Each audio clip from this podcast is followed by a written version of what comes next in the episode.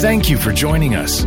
Our goal at Church of the Rock is to help you know God, live free, and find purpose. To learn more about us, please check out our website at churchoftherock.ca or stay connected with our free app available for Apple and Android devices. All right, and we want to welcome all of those who are joining us online right now across the city, around the nation, around the world. We're so grateful you could join us here. And we're allowed 100 people in the room, so we have 100 people in the room. So I'll be talking to you, I'll be talking to you, and we're going to be having a good time.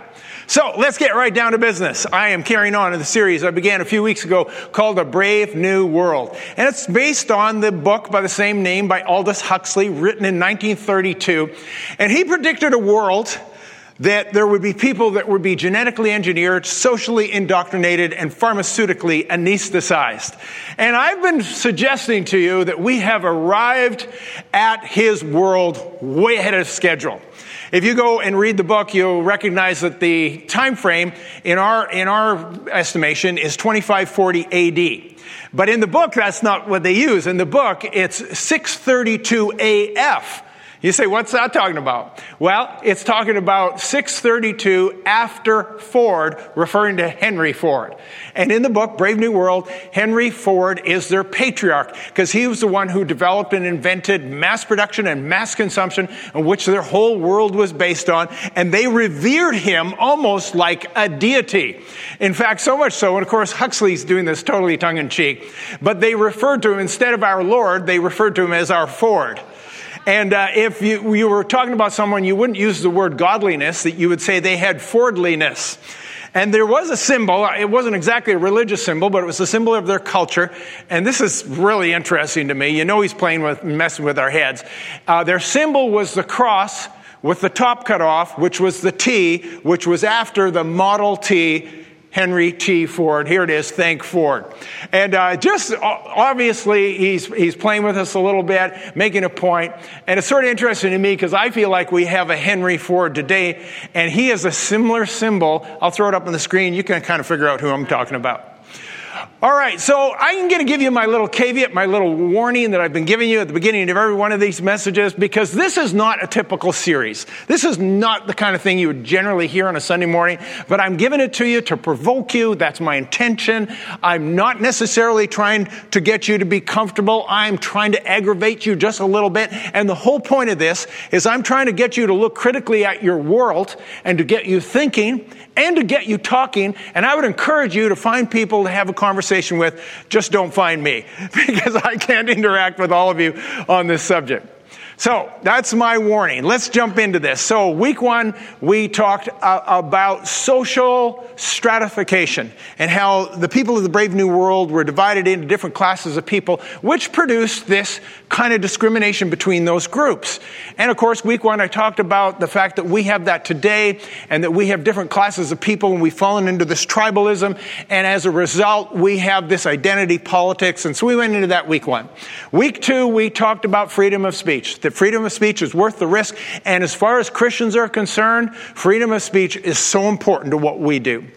Well, this week, my message is all about social indoctrination. And uh, this one is really going to bend you. I promise you that. When you look at Brave, Brave New World, uh, they were all socially indoctrinated to the point where they all looked the same, dressed the same, thought the same, spoke the same, acted the same. And that is actually what our world tries to do. It tries to conform us. Interesting story that the book, as I said, was written in 1932. In 1958, Huxley wrote another book called Brave New World Revisited. And it actually wasn't a novel, it was actually a nonfiction, and it was to look at look back, so it's 1958, 26 years after he published the book, and he wanted to know, he was asking this question Are we moving faster or further towards the brave new world or not? And of course, his conclusion was that we were moving at a much higher rate than he ever imagined. And he had the benefit of the fact that the world between 1932 and 1958, you all know this, had gone through a major world war and one of the great, great atrocities of all time being Nazi Germany. And of course, it was hard for him not to look at the indoctrinational uh, concepts of Hitler uh, during, during the Third Reich. And he pointed out a lot of things in, in, this book, Brave New World Revisited. But one of the things that really caught his imagination was the fact that Hitler actually understood and used indoctrination techniques. And one of the things you try to do is tr- try to create uniformity. And so he loved it when his population actually literally wore uniforms, because then you're all the same. So the officers wore uniforms, the soldiers wore uniforms. If you know anything about Hitler Youth, they even wore, kids walked around on the streets wearing uniforms. And you can, great movie on it called Jojo Rabbit, if you've ever seen it. And one of the things that Huxley points out that was fascinating to me, and I'd never thought about, was the fact that he caused his soldiers, required his soldiers to march back and forth in unison all day long, from point A to point B, from B to A, from A back to B again. And he just made them go back and forth, back and forth, doing this ridiculous thing called the goose step. And here's a picture of it. You've probably all seen it. There's all kinds of photographs of these men all in order, all in line. Now remember, in the 1800s, there was a military purpose for the goose step and walking in order like that. In the 20th century, it was completely unnecessary. Except this is what he was doing. He was breaking down the individual will and trying to create human uniformity and conformity, which he succeeded at. Interesting, there are still people that do the goose step even to this day. Countries like China, North Korea, Russia, John Cleese, and Mr. Bean. and, and so when you look at this, you begin to realize that this has been going on from time immemorial. So my message today is entitled, The Mob is Almost Always Wrong. And what we're going to do is we're not going to look at so much about at mobs by the fact that, you know, most of you have probably never been part of a mob, but we're all part of a mob mentality. And so that's what I'm talking about. When I look at the age we're living in now, I think we're living in the decade of the mob. You turn on the television any night of the week and you will see a mob somewhere in the world doing something ruinous, doing something violent, doing something vandalous. And you will see them in Canada. You look and see what's happening with the, some of the lockdown stuff. Even with our, in our own nation, we have mobs taking place in various cities with the, all of the kind of things that happen. And a lot of us, we would think that we are above the mob mentality. And what I'm going to try to convince you of today is that none of us are above the mob mentality. Every one of us has the ability to fall into it. So I'm going to give you a fantastic example from 2008, Leeds University. They wanted to do a bit of a test, a research project on the power of suggestion or a mob mentality. They had a big auditorium like this. Of course, these universities, they always use the university students as their subjects, right? Big empty auditorium, no chairs like this. And they sent different sizes of groups into this room and they asked them to just go walk around. Just go walk around in the room for 20 minutes. But what they did was they told a very small group of people specifically to walk in an actual pattern. So those people went and they went in the pattern. Within a few minutes, you ready for this? Every single person in the room was walking in the same pattern. Why is that? Because we all have the weakness to fall into the power of suggestion. We all can end up into what I'm calling today the mob mentality here's a fascinating, I think it's a very funny real life story that happened. So this missionary, he went to, to Venezuela he was about to start there. He had not yet learned the language of Spanish, but he went anyway. One of the first things he decided to do was to go to a church service and to see what they were all doing in the churches down in this city in Venezuela. Now, he didn't know what to do because he didn't understand the language, so he decided, he picked a person across the aisle from him, a man, and he decided whatever that man did, he was going to do. So if that man sat down, he was going to sit down. If that man stood up, he was going to stand up. If that man folded his hands to pray, he was going to fold his hands to pray. So he managed to get through the service pretty well until the very, very very end, he was just mimicking everything the other man did. But at the end of the service, the pastor said something. He had no idea what he had said because it was in Spanish. The man stood up, so he stood up, only to discover that only two of them were standing in the whole room. And the whole crowd, the congregation, gasped together. He did not know what had happened. At the end of the service, the pastor came up to him and said, Senor, you don't speak Spanish, correct? And he said, No, how did you know? He said, I announced that the Acostas had a brand new baby girl, and would the proud father please stand up? we all are more susceptible than we think. So here what we're going to do is we're going to look at our text today, which is Exodus chapter 3, and uh, uh, chapter 32 rather. And uh, in this story, most of you know it, that Moses, he leads the children of Israel out of Egypt, across the Red Sea on dry ground. There's miracle after miracle after miracle that takes place. You all know that. Now they've been wandering in the wilderness for several months. They arrive at a place called Mount Sinai. Moses goes up to Mount Sinai to hang out, right? No, he went up there to commune with God to get what? The Ten Commandments. God wrote them literally with his finger on the tablets of stone. He was gone, who remembers how many days? 40 days. He's up there for 40 days. So that's where we're picking up this story, just so you know where Moses is, because he's not there. Here's the story, verse 1, Exodus chapter 32. Now, when the people saw that Moses delayed coming down from the mountain, the people gathered together to Aaron and said to him, Come, make us gods that shall go before us. For as for this Moses, the man who brought us up out of the land of Egypt, we do know, not know what has become of him. And Aaron said to them, Break off golden earrings which are in your ears of your wives, your sons, and your daughters, and bring them to me. So all the people broke off the golden earrings which were in their ears and brought them to Aaron. And he received the gold from their hand, and he fashioned it with an engraving tool and made a molded calf.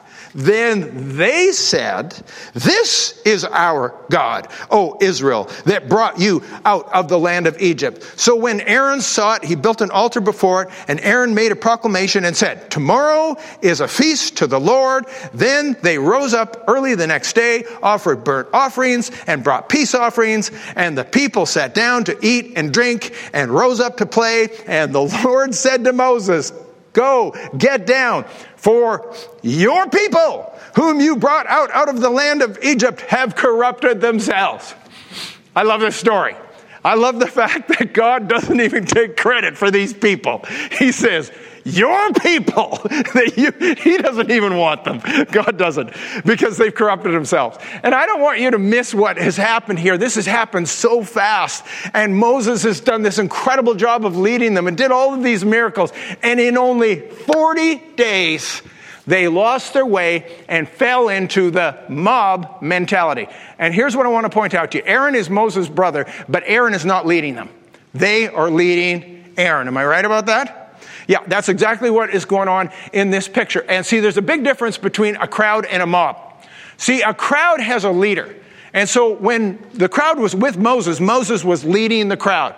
Joshua leads the crowd into the promised land. Jesus led the crowd in the land of Galilee. So as long as there's a leader involved, but what happens when the leader is taken out, the crowd can turn to a mob, which is exactly what happened here. The leader was gone, the crowd turned into a mob, and the crowd, or the mob rather, turned against the leader.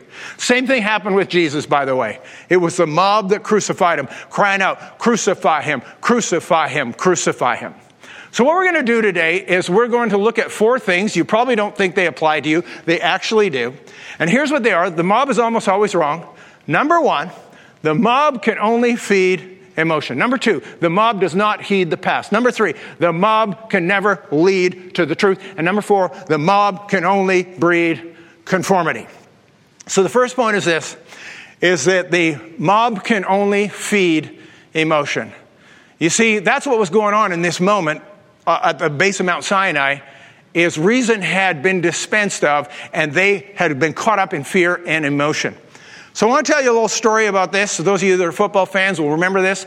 It was February 4th, uh, 2018, Super Bowl Sunday. We had the Philadelphia Eagles playing the New England Patriots. And of course, for the first time in franchise history, the Philadelphia Eagles won the Super Bowl.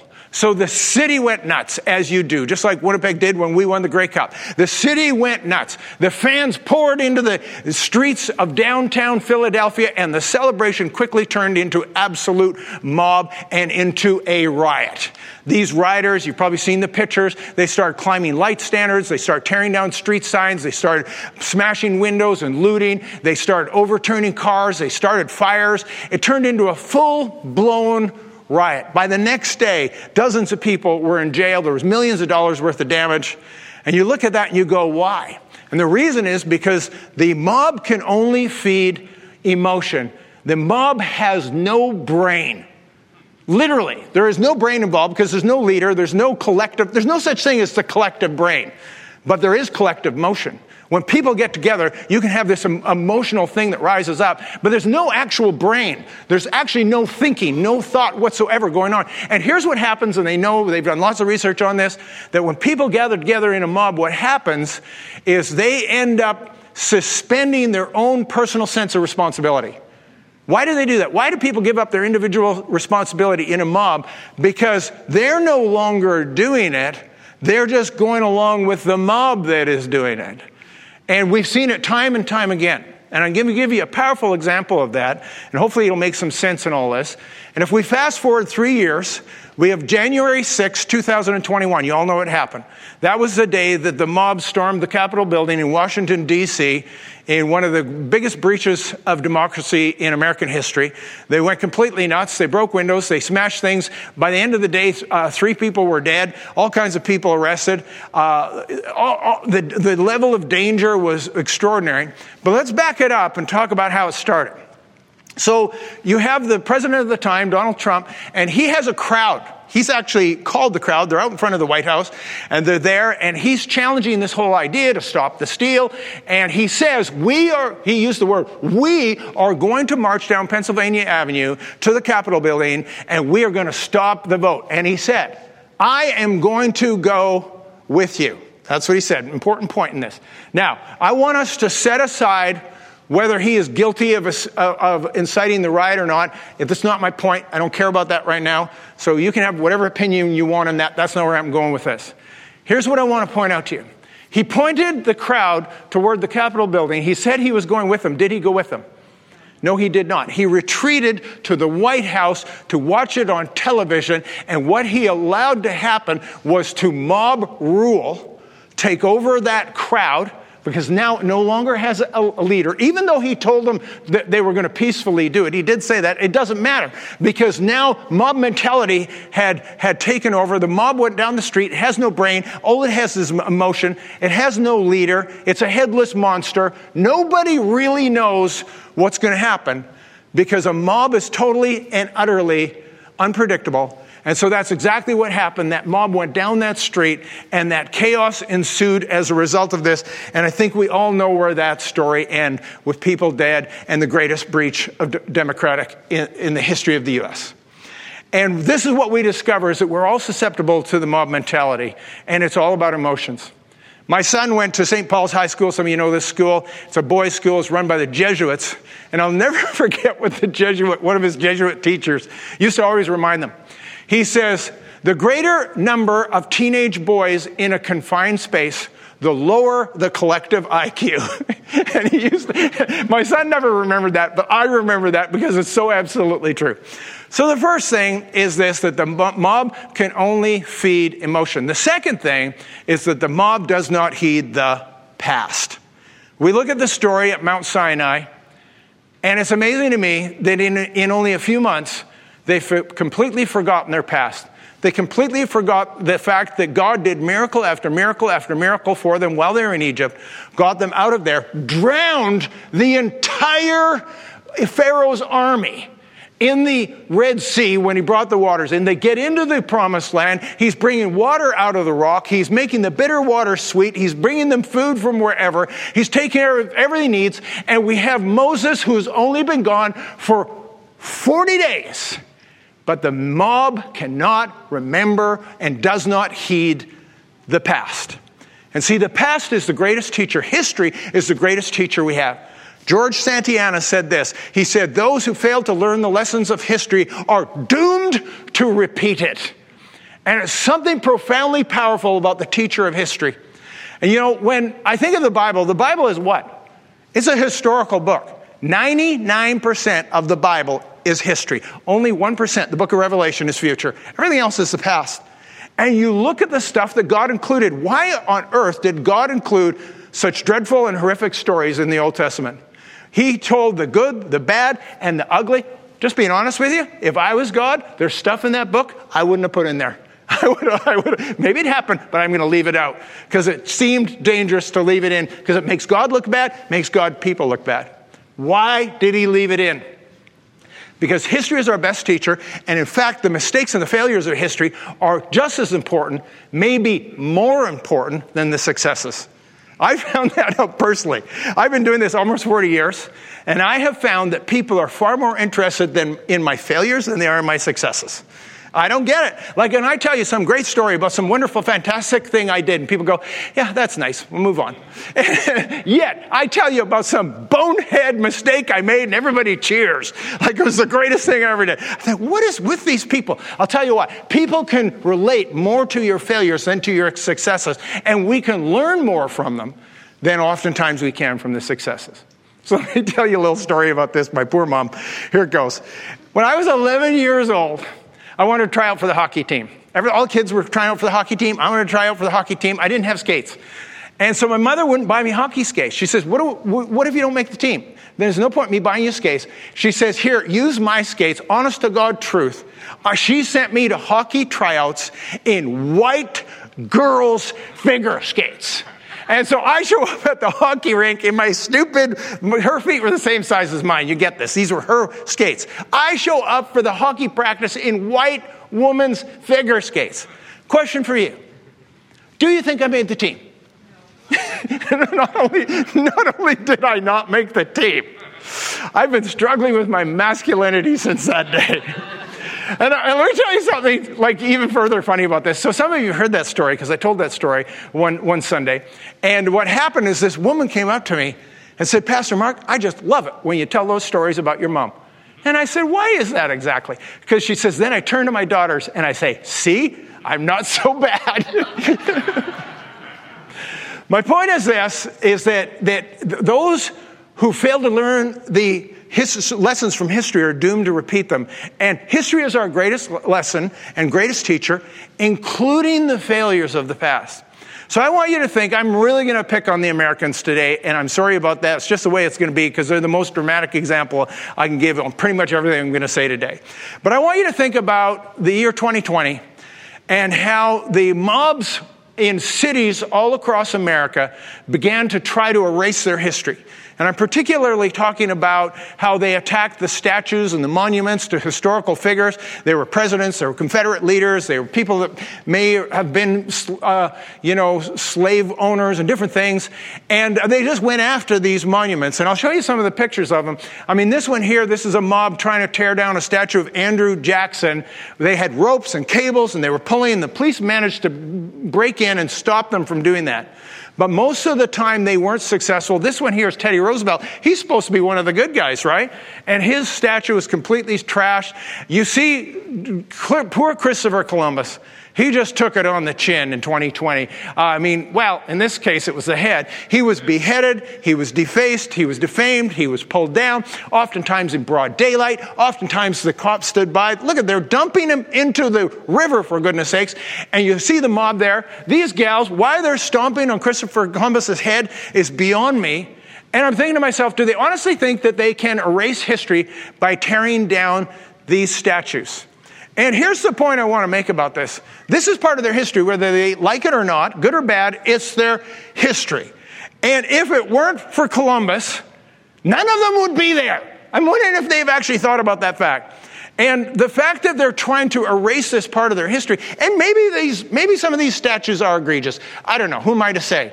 But there are democratic ways of dealing with it. But having a mob tear down a statue at public property and throw it into the river, there's something wrong with that picture. And I think probably everybody in this room ag- agrees with that.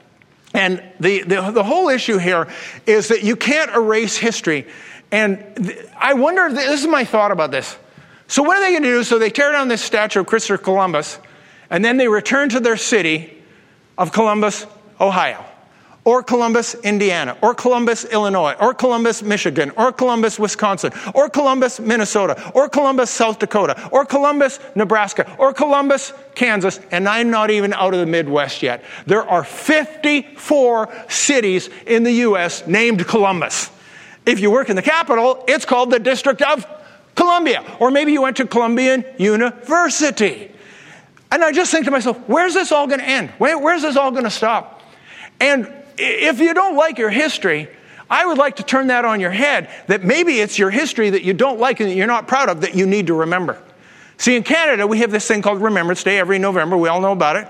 And we have a slogan or a motto, and it goes like this, and I know you know all that. Lest we, lest we forget. Why do we say, lest we forget? Because we never want to forget the atrocities of war and what got us to this place. And I hope to God that we never forget Adolf Hitler or Mussolini or Joseph Stalin or, uh, you, you know, Saddam Hussein or any one of these tyrants of the past. Because if we forget the lessons of history, we are condemned to repeat them. And so that's why it's so important for us to remember from whence we came and to remember these things and these pieces of our history. And I think this whole thing of trying to erase the past uh, is, is kind of got away. And the mob tries to do that. I don't know why. They just do. And we look at the areas that it's affected in life. And, and here's like a really innocuous example that's going to rile you up. But I'm going to give it anyway. Dr. Seuss. So, Dr. Seuss, probably many of you have followed this story. Dr. Seuss Enterprises, they own the, own the rights to Dr. Seuss material. They have taken seven books out of publication here's what I would say that they have a right to do whatever they want. They own the rights. They can sell them or not sell them, publish them or not publish them. That's their business. But the reason was they thought that these seven books had things that would be considered in today's day and world culturally inappropriate. Maybe they are, maybe they're not. So I'm saying they had the right to do that, but here's the problem.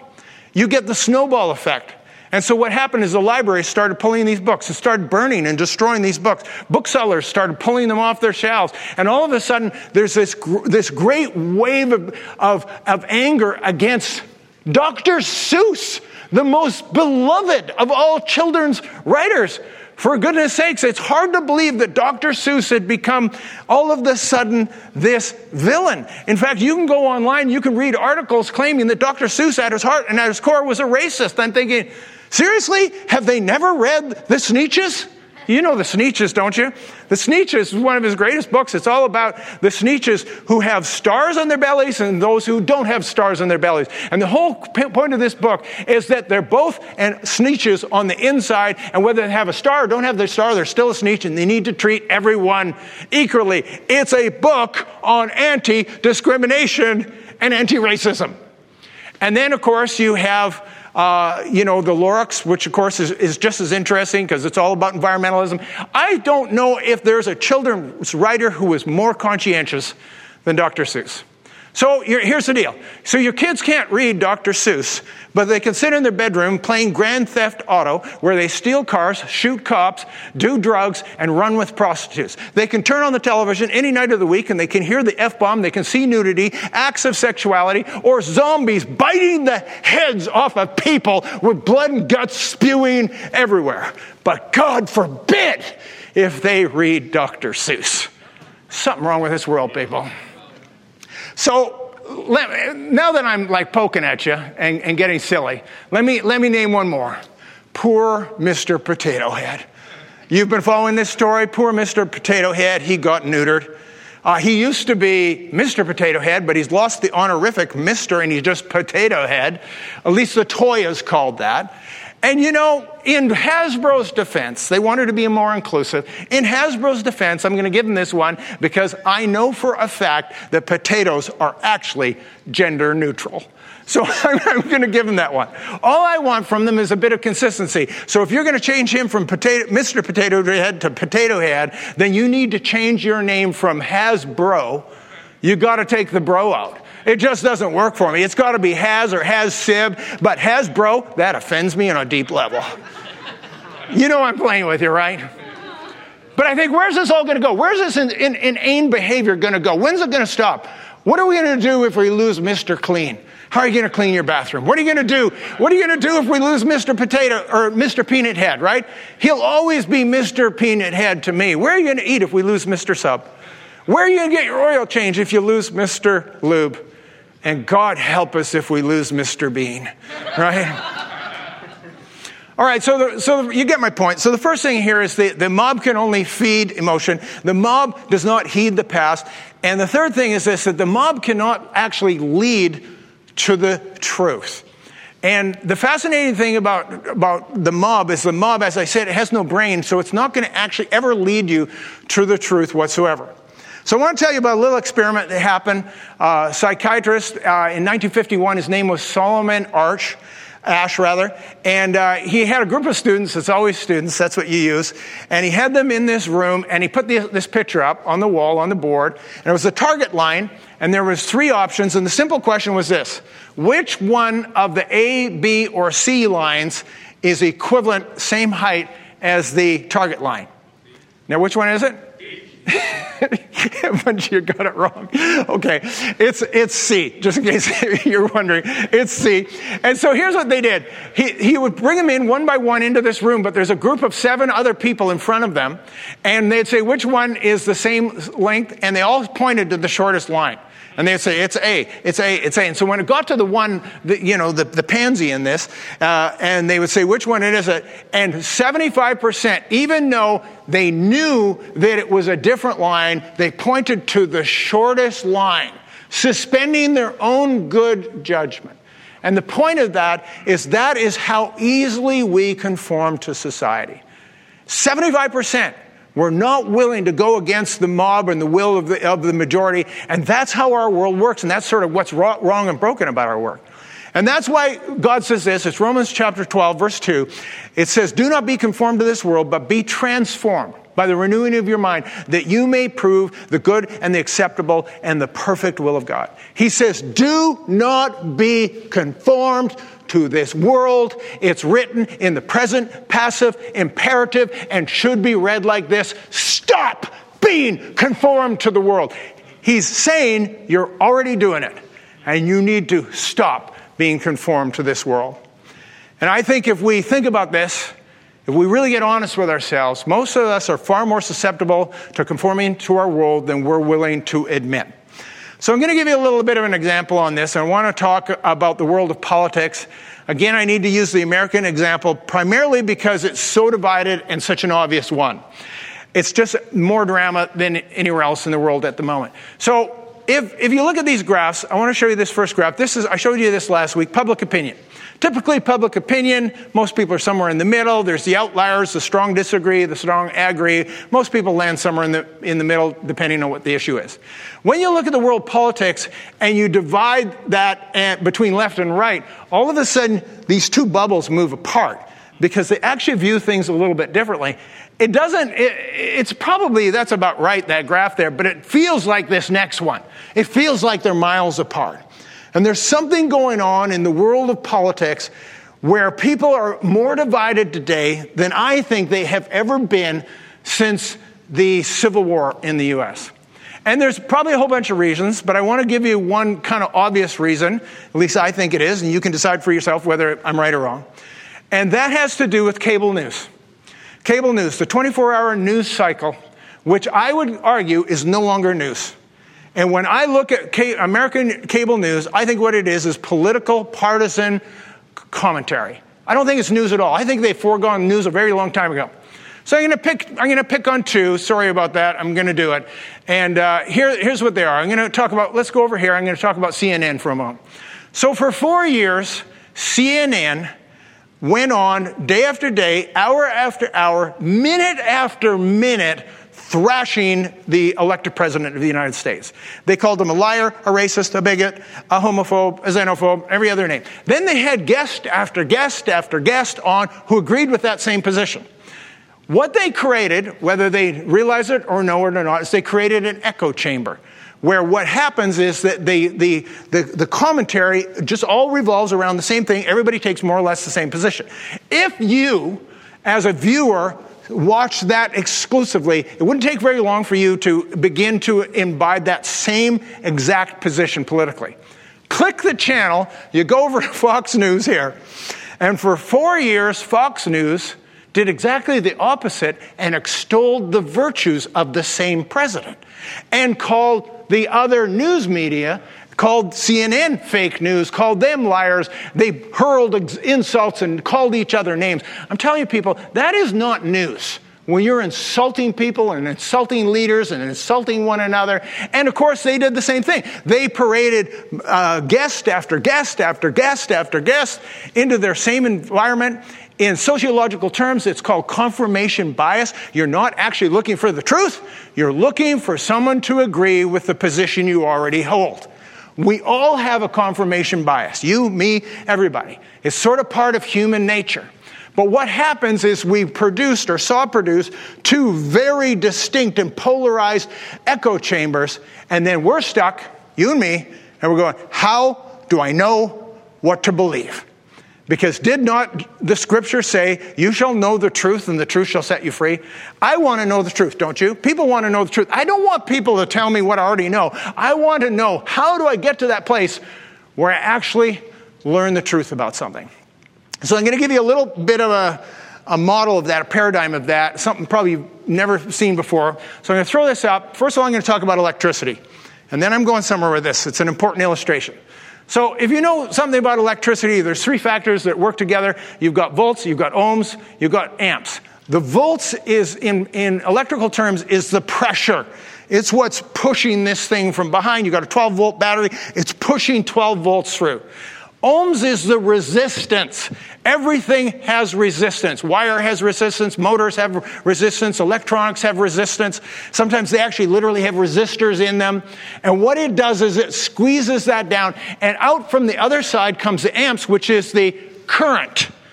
And so that is how electricity functions. Now, I don't want to spend any more time on that. I want to jump, jump to the next one. And this is I've taken that diagram and I've said, here's how it works in the world of thought. What we have, the pressure on us is the information. And we have this huge conduit of information today. You go on, on the internet, for example, all of the world's knowledge, or just about all of it, is there. This is a compendium of human knowledge that has been concentrated into one place for every man, woman, and child to access. But here's the question How do you know what's true and not? How do you separate the fact from the fiction? It's very difficult. Because what we want to get to is the truth.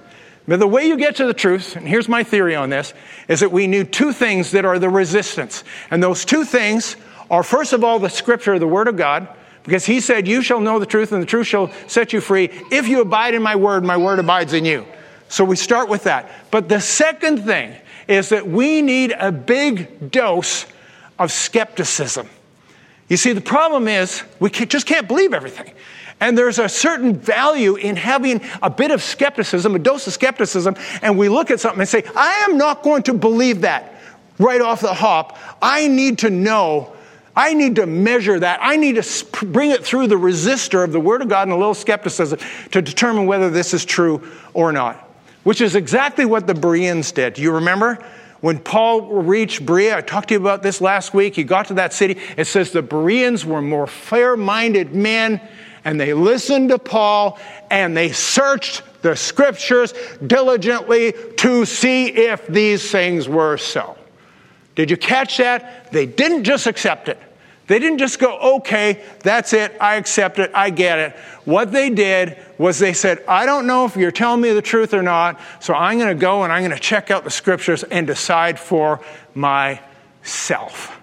You see, I think that that's what's so important. And probably most of you know this that I'm a word guy. I believe that the Word of God is the infallible, trustworthy, inerrant, inerrant Word of God.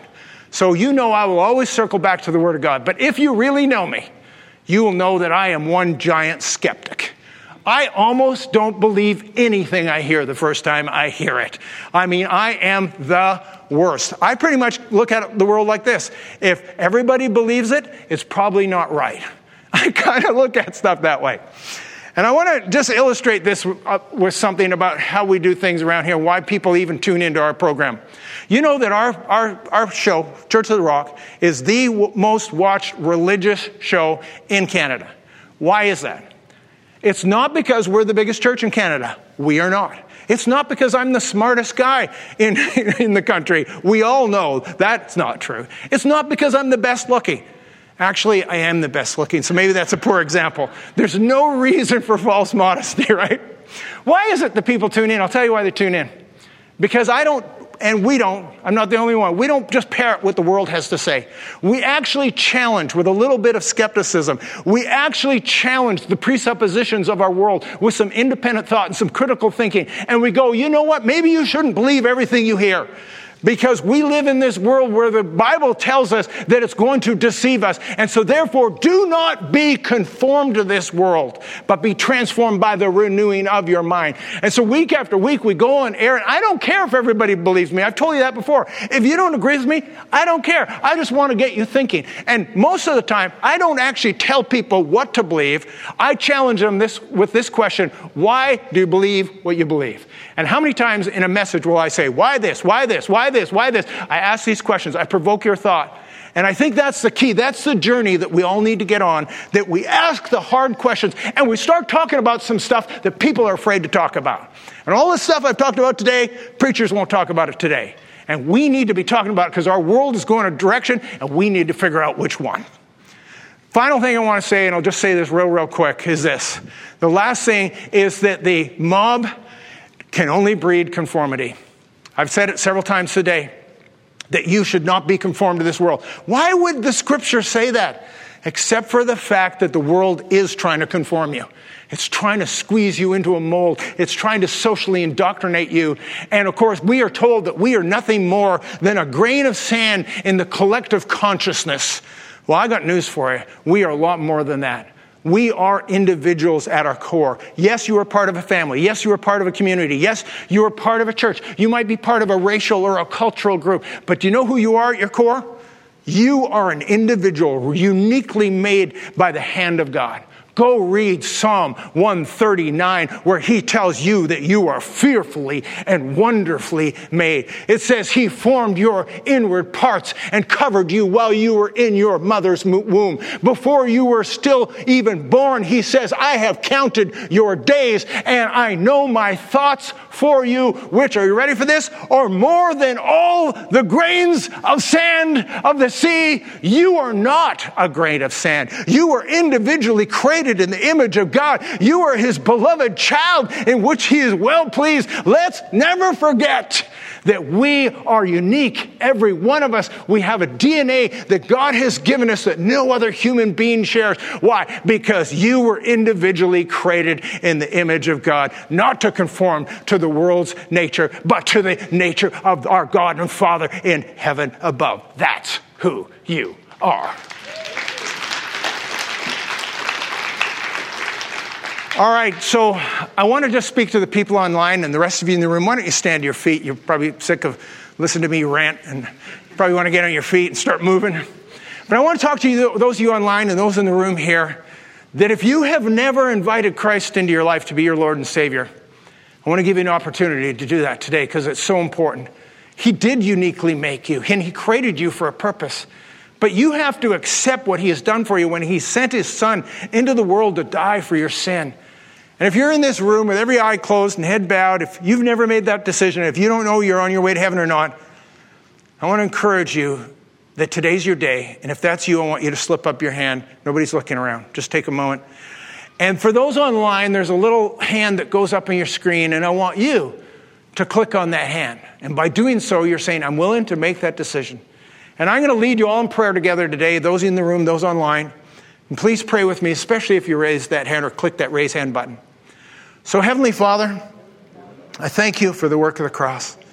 That though I was a sinner, walking in my own way, conforming to the world, you died on the cross for my sin. And you washed it all away. You rose again on the third day. You forever live to be my Lord. And today I'm a Christian. And I'm on my way to heaven. In Jesus' mighty name.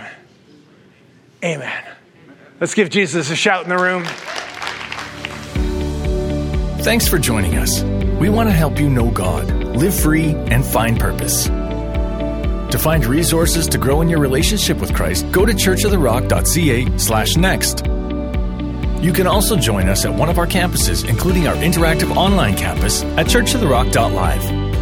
For locations, service times, or to support the ministry of Church of the Rock, please go to churchoftherock.ca or download the Church of the Rock app.